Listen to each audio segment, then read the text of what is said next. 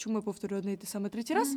У мене не було просто оточення. Ти отримуєш кайф, коли волонтериш? Я колись думала, що такої штуки взагалі не існує. О, от це от заняття. Ми просто сиділи на лавці, дивились тіктоки. Чекіряу, це подкаст зараз буде щось, і ми Квіта. Уляна, Мира. кум! І сьогодні говоримо про те, як бути хорошим другом. Розпочнемо з банальної штуки, яку я роблю завжди, коли мені потрібно знайти якесь визначення, яке я використовую кожного дня в житті, але поняття немає, як пояснити. Тому використовуємо Вікіпедію. Що нам каже Вікіпедія? Що таке дружба? Дружба це взаємодопомога. Отож, дівчата, яке визначення дружби має для вас? Як ви трактуєте це для себе в житті? Для мене дружба це стосунки з людиною, де я зможу відкритися, поділитися і разом проводити класний час. Погоджуюсь з вами повністю. Також хочу додати, що можна бути другом і для суспільства, а не тільки в комунікації між людьми. О, клас. А що ти маєш на увазі, коли кажеш, що можна бути другом для суспільства? Ну, перше, що приходить на думку, це волонтерство. Я думаю, ви зі мною погодитеся, що надаючи допомогу без корисливих цілей, я відчуваю, що я є другом для суспільства. Ти отримуєш кайф, коли волонтериш? Так, ну волонтерство є дуже розгалуженим, і кожен може знайти якусь свою галузь, де йому буде працювати. Працювати це взагалі доречне слово тут? Нормально, нормально. Ну ти, ти працюєш, але просто без грошей. Є, до речі, штука, де працюють спеціалісти, реально, наприклад, СММники, якісь адвокати, і вони волонтерять, але вони при цьому не отримують грошей. Вони роблять свою звичайну діяльність, але, наприклад, для якоїсь організації до в поміч. Та я про фотографів, наприклад, чула. Ну, щось В таке. якихось благодійних штучках, так. О, благодійність це те саме, що волонтерство? Благодійність це коли ти вкладаєшся своїми грошима або, можливо, якимись матеріальними речима, як одяг. А волонтерство це коли ти вкладаєшся своїм часом, ресурсом людським. Тобто ти квіта, я така, я, у мене годинка, я поцифровую дані про голодомор. Чи я така, я мир, у мене 50 є гривень, які я не хочу купляти морозиво, а хочу віддати на якісь е, реставрації дверей. І до речі, багато людей думають, що благодійність це щось про дуже велике, про мільйони гривень від селебритіс. Але насправді можна робити маленькі внески і підтримувати організації. Дуже багато таких штук є, де просять там 50 гривень, 100 гривень. І якщо у вас є гроші і бажання, ви можете вкинутись. Тобто не обов'язково бути супербагатим для того, аби займатися благодійністю, так? Саме так. І хочу ще зазначити те, що серед моїх знайомих дуже часто гуляє вираз, що Україну можна любити гаманцем, і це саме про маленькі внески, а не про корупцію, як це можна було би подумати. Тому що це більше про те, як підтримувати певну культуру, всякі ініціативи, навіть маленькими внесками. Кайф. Окей, але давайте напевно, що повернемося до волонтерства. Мені дуже сподобалась сама ця думка. І з якими стереотипами про волонтерство дівчата стикалися ви? Адже я до недавнього часу взагалі не знала, що це таке. А коли почула, що ти там працюєш і за це нічого не отримуєш, то звучить воно не надто привабливо. Можливо, ви стикалися з дійсно якимись стереотипами про волонтерів і про волонтерську діяльність? Так як я давно волонтерю, я стикалась з різними міфами про волонтерство, і зазвичай це казала моя бабуся про те, що нащо ти йдеш на то волонтерство, якщо ти там нічого не отримуєш. І це от такий основний міф. Але насправді ти отримуєш набагато більше на волонтерстві, ніж міг би отримати на роботі там просто гроші на якомусь підробітку, я маю на увазі. Ти отримуєш досвід в різноманітних сферах. Можна поволонтерити на концерті, а можна піти допомогти в притулку можна написати пост як волонтерство. І також можна отримати нових людей, друзів. У мене є друзі, з якими я дружу з волонтерства. І це не всі плюси. Інколи за допомогою волонтерства можна довільнити деякі свої потреби. Це може бути навіть якийсь мерч, який роздають за волонтерство. Ну, Я не знаю, чи це для когось потреба, але все ж. Е, прикольні Дуже багато бонуси, так. волонтерів чекають на мерч волонтерський. Просто ти так показуєш, що був причасний до цієї події, або знаходиш футболку, в якій поспати. Існує безліч заохочень, щоб волонтерством займалися, оскільки потрібні кваліфіковані кадри, або ж просто люди, які готові виконувати роботу для крутих ідей, на втілення яких не завжди вистачає коштів, щоб оплачувати працівників. Да, на форумах, тому дуже багато на концертах волонтерів. І до речі, це суспільна користь волонтерства. Якщо ви думаєте, що це допомагає тільки людям, які роблять цей івент, це справді допомагає людям, які роблять цей івент. Але в чому профіт для суспільства? Прикол в тому, що якщо на концерті будуть волонтери, а не люди, яким платять, наприклад, 300 гривень за годину, то ваш квиток на концерт стає дешевшим. Це те, що люди не помічають, і до цього складно іноді додуматись. Але мені це розказали, я зрозуміла, що справді все стає доступніше, якщо там є люди, які роблять це безкоштовно, але при при цьому це не типу безкоштовна робоча сила, а це справді люди, які допомагають. Дуже крута примітка. Мені сподобалось. Я напевно ще додам до тієї думки, що не варто ставити собі якихось очікувань, тому що ти ніколи не можеш знати, в що перетвориться певне волонтерство, що від тебе там можуть хотіти, як мінімум з того факту, що волонтерство буває різних форматів, як онлайн, так і офлайн.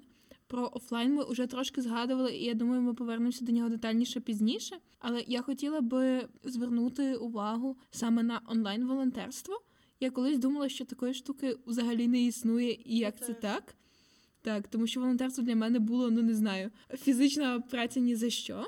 Але недавно я дізналася, що існує дійсно класне онлайн-волонтерство, і воно може бути як від максимально якогось легкого, по типу знайди сов на фоці, ось, або послухай, як співають пташки. Навіть така штука існує і кваліфікується саме як волонтерство, коли ти певним сайтам і штучному інтелекту допомагаєш.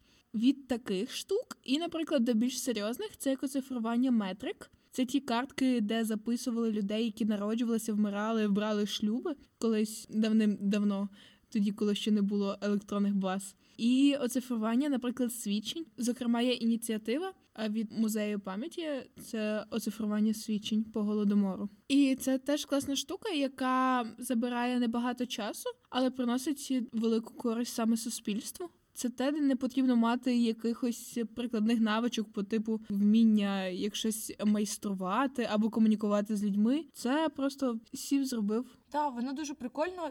У тебе є перед очима текст, і ти його набереш собі в комп'ютер. Просто, типу, людей відсканували, відсканували те, що записано, і записали. І це дає потім історію, справді. Тобто, да, онлайн волонтерство буває супер різним, і воно дуже цікаво, як сказала Улянка, можна порахувати пінгвінів на фотці, можна оцифрувати якісь дані, і при цьому можна, наприклад, О, я до речі згадала один класний кейс. Ми недавно обговорювали стартапи в Україні, особливо тих юнікорнів, тобто ті стартапи, які мають свою вартість більше одного мільярда доларів, якщо я не помиляюся.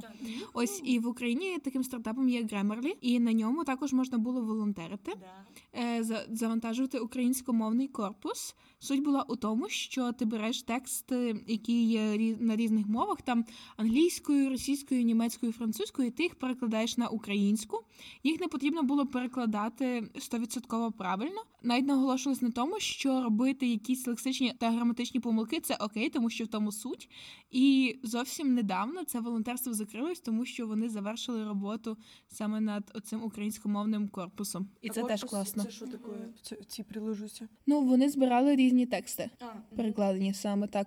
А і збирали ну, не тільки готові тексти можна було перекладати, а ще можна було писати свої есе на різні теми, і це буквально займає 15 хвилин часу, навіть менше.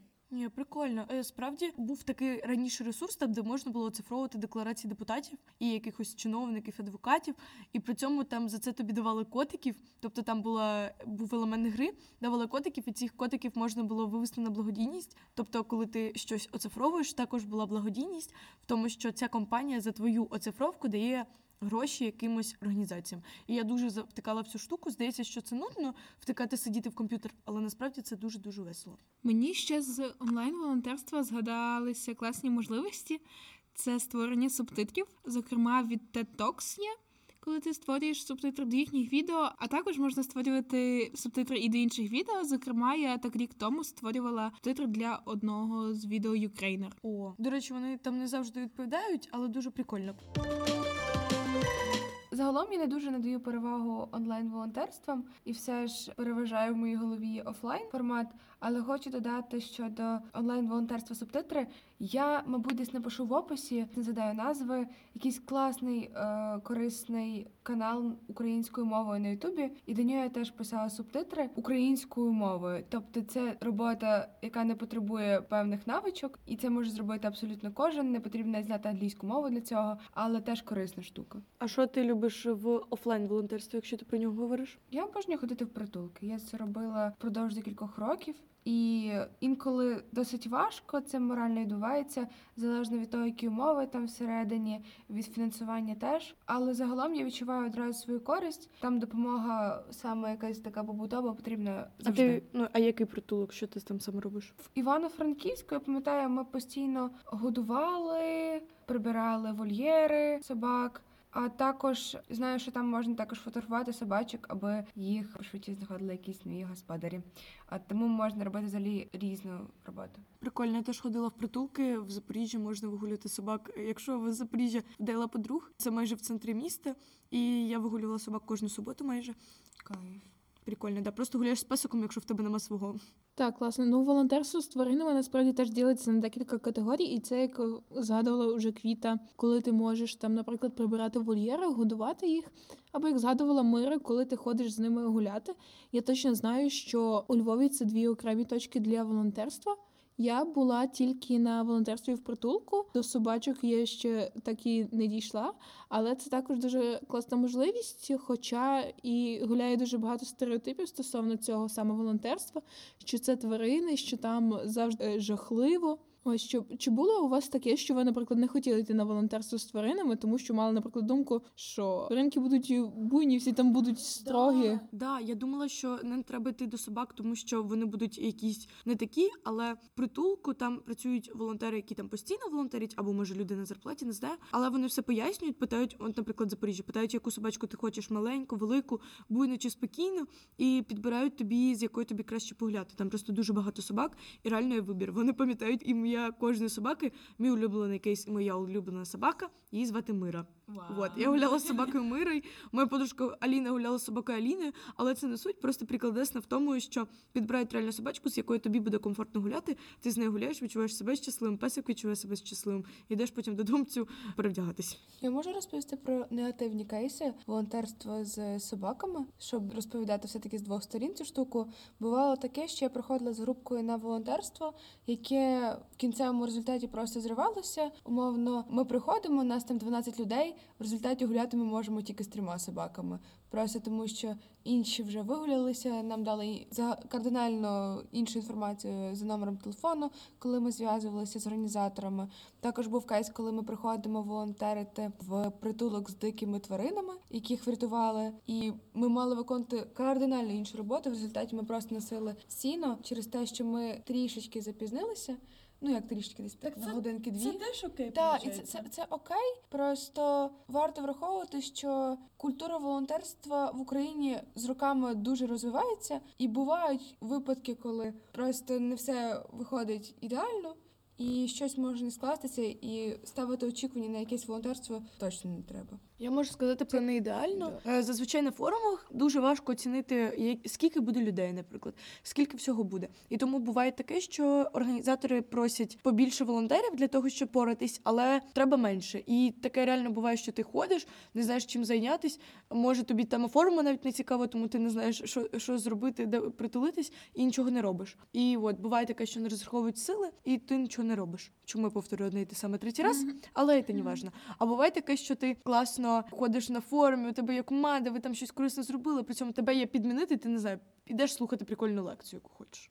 І загалом потрібно постійно слідкувати за можливостями, бо їх важко досить таки знаходити, щоб це було цікаве волонтерство саме для мене. Мабуть, коли я вже потрапляю в цю течію крутих волонтерів, стежу за багатьма групками в телеграмі, тоді це простіше. Але на початку важко. Ну для мене було важко знаходити якісь цікаве волонтерство. Так, додам стосовно крутих волонтерств, саме офлайн волонтерств, це концерти і фестивалі. Я колись думала, що ті люди, які стоять в тих жилетках і підказують, куди тобі йти, в який сектор, на яке місце, що це ну це не волонтери, а працівники, яким платять. Так, ну таке теж буває, я не спорю. Але я останнім часом дуже багато бачу саме отих пропозицій на волонтерство на концерти. І хочу відмітити, що це дуже класна, але водночас і відповідальна можливість. Тому що, наприклад, на фестивалях дійсно можна не знати, скільки людей буде, які будуть кейси. У тебе може бути як і дуже гнучкий графік, де ти можеш з кимось помінятись і піти послухати улюблену групу. Це один з факторів, чому більшість моїх знайомих ходять саме на волонтер. Та. Так, а може бути дуже дуже завантажений графік, коли ти не зможеш навіть вийти з точки. І ось це теж про ті фактори, які ти ну ніколи не зможеш вгадати наперед. Інколи те, що роблять волонтери, за це навіть хочеться заплатити, от щоб спробувати. Тому що Да. можливості унікальні. До- Це доступ до знаменитості, там я не знаю, побувати за кулісами, подивитися, якщо організовано. Ще класні варіанти офлайн волонтерства, про які я колись не знала. Це волонтерство на забігах, коли ти допомагаєш учасникам, які біжать марафони і півмарафони. Це теж доволі цікавий досвід і можливість завести нові знайомства. А також можливість попрацювати, наприклад, фотографом на заходах. Це коли ти і прокачуєш якісь певні свої навички, і потім віддаєш ці фотографії, їх публікують, відмічають тебе. Ось це теж класно. І для цього не обов'язково навіть мати фотоапарат, можна фотографувати на телефон. Блін, і що ще є по волонтерству? От ми кажемо волонтерство, волонтерство, воно буває різним. Кажемо зараз тільки про найприкольніші типу концерти і класно з притулками, але можна, як я казала, вже робити будь-що. Я пам'ятаю, ми плели сітку для військових. Мені здається, що плетіння сітки це доволі розповсюджене волонтерство, тому що це можна пояснити навіть банально дітям. У мене сітка постійно була в школі і іноді на уроках фізкультури. Ті, хто не займалися, так ми ходили плести сітку в спортзал. О, от це от заняття. Ми просто сиділи на лавці, дивились тіктоки. Ні, ну це прикольно, реально. І ми використовуємо це як арт-терапію, іноді просто включаємо собі якісь подкасти. Кста, включала подкасти, плела сіточку. І ще з такого недавно ми були на волонтерстві на кухні. Це військова волонтерська кухня. Ми нарізали гриби, чистили овочі, сушені саме овочі пакували в пакунки, які потім відправлялися на схід. І це теж ем, один з варіантів такого волонтерства, де ти робиш якусь звичну рутинну роботу. Ну, наприклад, нарізати гриби. В цьому немає нічого складного. Ти просто сидиш і нарізаєш. Типу, так само, як вдома, просто нарізаєш по чириці. Але це теж був дуже дуже класний досвід. Просто класно було дівчатам на цьому волонтерстві, тому що вони пішли одна з одною з друзями сидіти там е, нарізати. Ви теж можете брати, до речі, друзів з собою на волонтерство. і якщо... друзями нарізати. Да. Головне, щоб не різати когось. А, так от, коли ви е, йдете на волонтерство, можете брати друзів, але якщо у вас немає друзів, то, То ви можете та й знайти. Да. Окей, ми поговорили про те, як бути другом в суспільстві, як допомагати. А давайте повернемось знову до того, як бути другом з друзями, тобто з людьми. Варто почати, мабуть, з того, щоб знайти цих людей. І можливостей зараз досить багато, особливо в молоді. Мені здається, що зараз найзручніший час, найбільше можливостей знайти якісне екологічне оточення. А що воно І- одразу буде таким умненьким? Ні, але принаймні буде якась більша вибірка, тому що ми Ми, коротше, Пробуємо тепер оберемо хороших людей Ну, одразу. ми зараз пробуємо багато нового, і ми можемо знайти нові можливості от, спробувати щось таке. Наприклад, піти на шахи, якусь нову громадську організацію, спробувати себе на якійсь роботі, спорт, інтернет, але там треба бути трохи обережним. Вечірка, кіно, кінотеатр, бібліотека. Взагалі будь-що слід відштовхуватись від своїх інтересів, тому що, мабуть, саме там, де ваші інтереси, там і те оточення, з яким буде про що поговорити, і якісно провести ваш час. І якщо вже є люди, з якими нам добре, то як зробити це довшим ніж 5 хвилин? Взагалі є багато порад в інтернеті, як бути хорошим другом, але насамперед потрібно бути відкритим до спілкування з новою людиною. Можна, можна приклад. Так. Коротше, ми сидимо з Уляною в різниці 40 сантиметрів одна від одної, але прикладайся на тому, що колись, коли ми ще не знали, що ми ведемо осередку, здається, Уляна на мене підписалась в інстаграмі. Що про відкритість? Я за- була в футболці Ремштайн, а Уляна любить Ремштайн. І вона як ну, типа, максимально. і вона, як нормальна людина, запитала мене, Я запитала Мирослава: класна футболка. Що відповіла Мирослава? Поняття не маю, мені подарили. Просто, ну, типу, не про відкритість, да? Ну, я тоді реально, мені здається, не шукала друзів раз, по-друге, не знала, що за дівчинка два, а взагалі.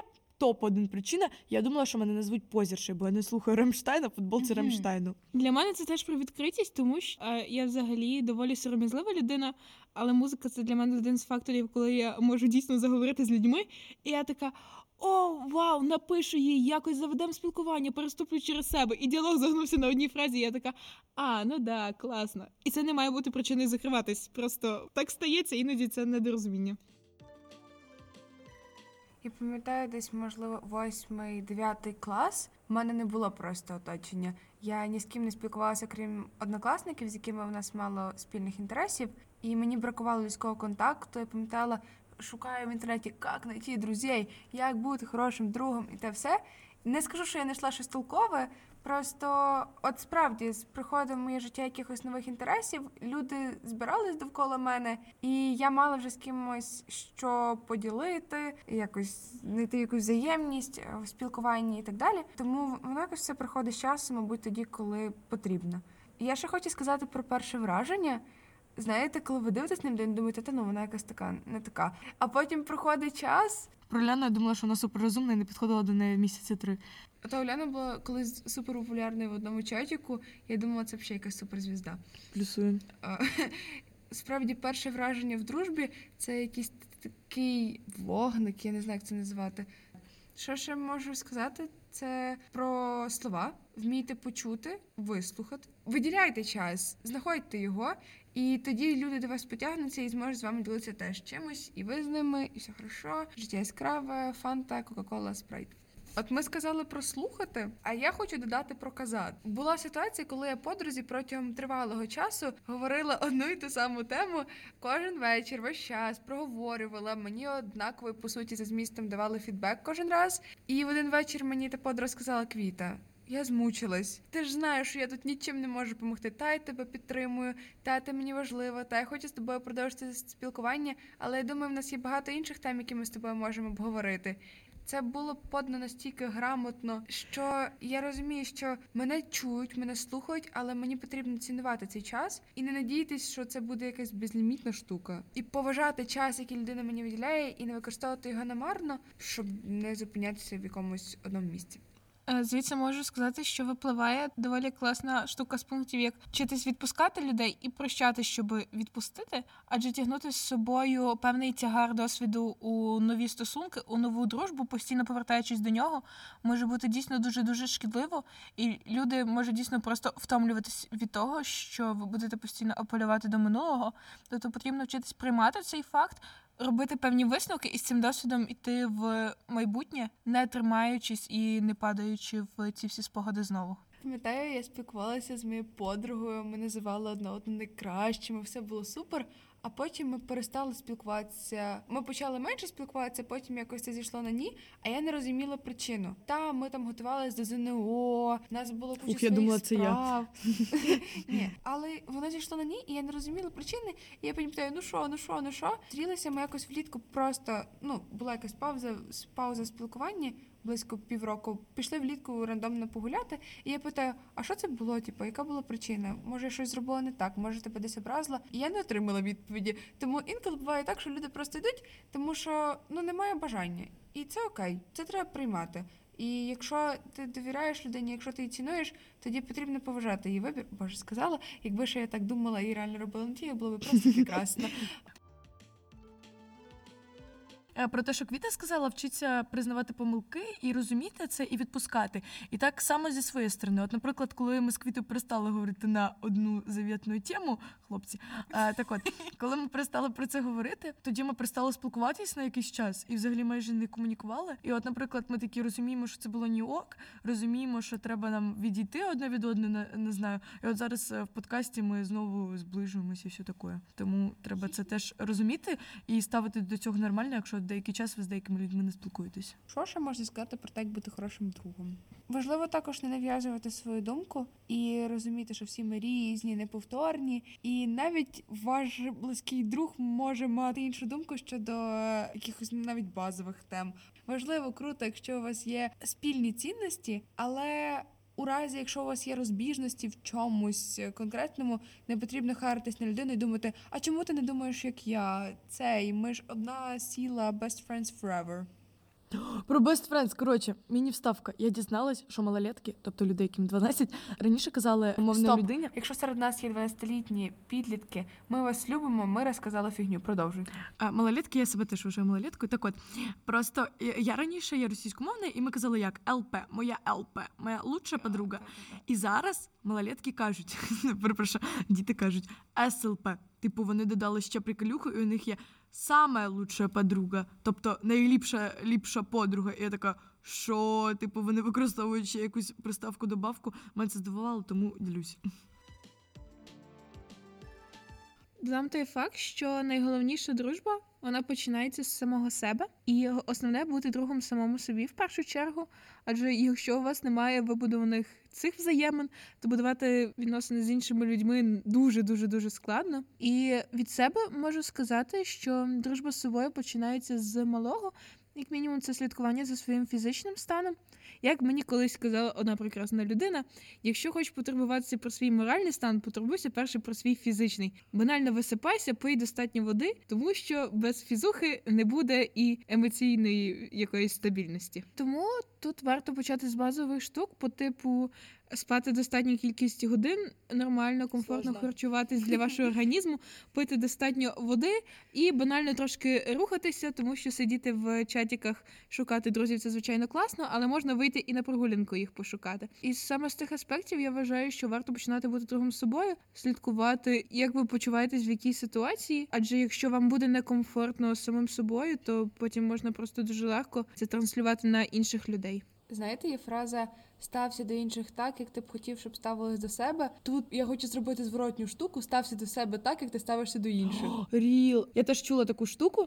Наприклад, чи говориш ти собі те, що кажеш своїм подругам, або навпаки, типу, ти кажеш собі, що ти, наприклад, жирненька, чи кажеш ти своїй подрузі, що вона жирненька? Звісно, ні. Ти кажеш, що твоя подружка класна, і вона справді класна. Потрібно ставитись до себе як до людини, яку ти любиш найбільше. Тому що ми будемо з собою жити завжди. От завжди. Та що? Давайте до якоїсь фіналочки. Кожен з нас заслуговує на любов, особливо на любов від самого себе. Та любов, яка зароджується в нас до самих себе, ми потім несемо її в люди. Сьогодні розібрали те, як бути другом, як бути другом до себе, як бути другом до людей, які нас оточують, і як бути другом до суспільства, у якому ми знаходимось. В описі до цього подкасту ми залишимо посилання на ресурси для онлайн-волонтерства і на певні статті, як бути другом для самого себе. Якщо маєте бажання, перегляньте їх. Ми дякуємо вам за увагу. І з вами були Квіта! Уляна, Мира! Кум!